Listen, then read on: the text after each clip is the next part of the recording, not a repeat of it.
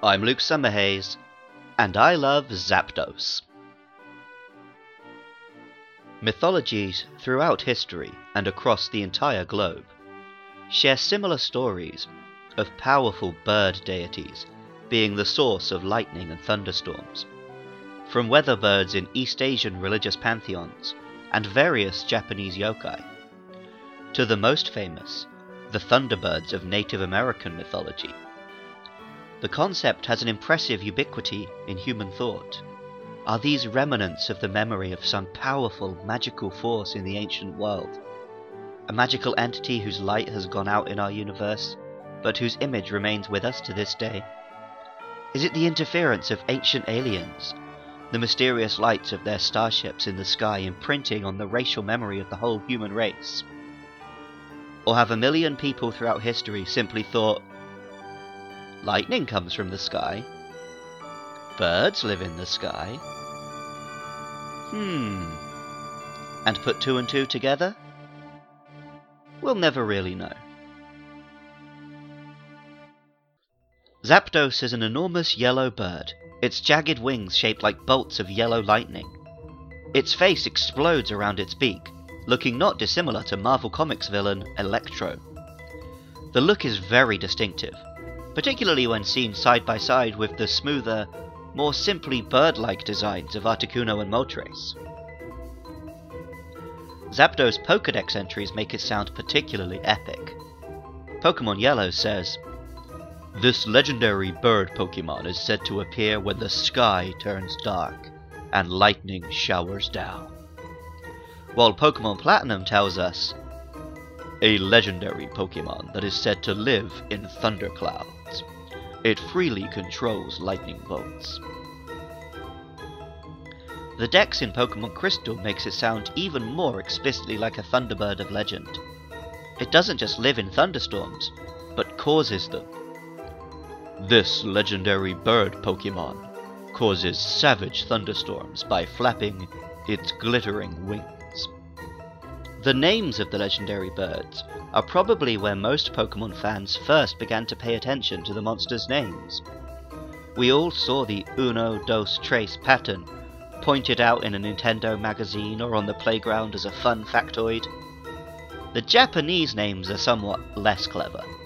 Zapdos, for example, is called Thunders, while the French name is actually very cool, referencing another mythical character who creates thunder. In France, Zapdos is called Electro. Zapdos can usually be found hanging around in the power plant near Cerulean City in the Kanto region. This power plant is analogous to the Tokai nuclear power plant in real-world Japan, which actually shut down after the earthquake and tsunami in twenty eleven. Interestingly, this location can be reached as soon as the player knows surf. With the relative freedom afforded to players in the first-gen games, this means one can technically acquire a Zapdos with only two gym badges. Zapdos also appeared in a similar location in Pokemon Snap, lighting up the dark interior of the tunnel. In Pokemon The Movie two thousand, The Power of One, Zapdos had perhaps the biggest role of the three birds, thanks to the iconic scene in which it communicated with Pikachu through the medium of electricity.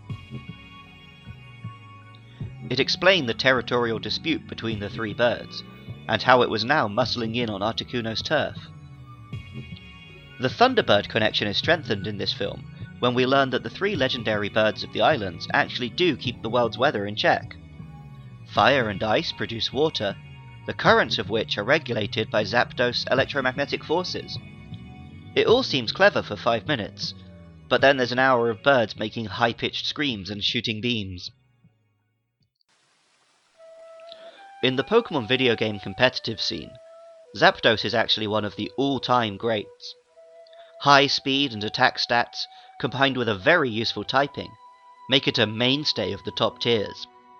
In any conversation about first or second generation competitions, Zapdos will inevitably come up, and it has stayed remarkably relevant ever since. With an iconic design even among the other birds, a competitive niche the size of Texas, and pretty epic lore. Zapdos will be a Pokemon people will never stop talking about. Music for Luke Loves Pokemon is composed by Jonathan Croney. Artwork for the show is by Katie Groves. The podcast is hosted on SoundCloud and supported by fans at patreon.com slash LukeLovesPKMN. If you can, please help me out by donating a dollar a month, and in return you can hear episodes a week early. I appreciate anyone spreading the word through social media or by rating and reviewing on iTunes. Find the show either on Twitter or Facebook at LukeLovesPKMN, and please drop in and say hi. Get in touch about the next Pokemon we'll be covering, or any monster. Next Tuesday we'll be talking about Moltres, and the week after that, Dratini. On Thursday, tune in for our chat about the Gen eight fire starter, Scorbunny. I love Zapdos. And remember, I love you too.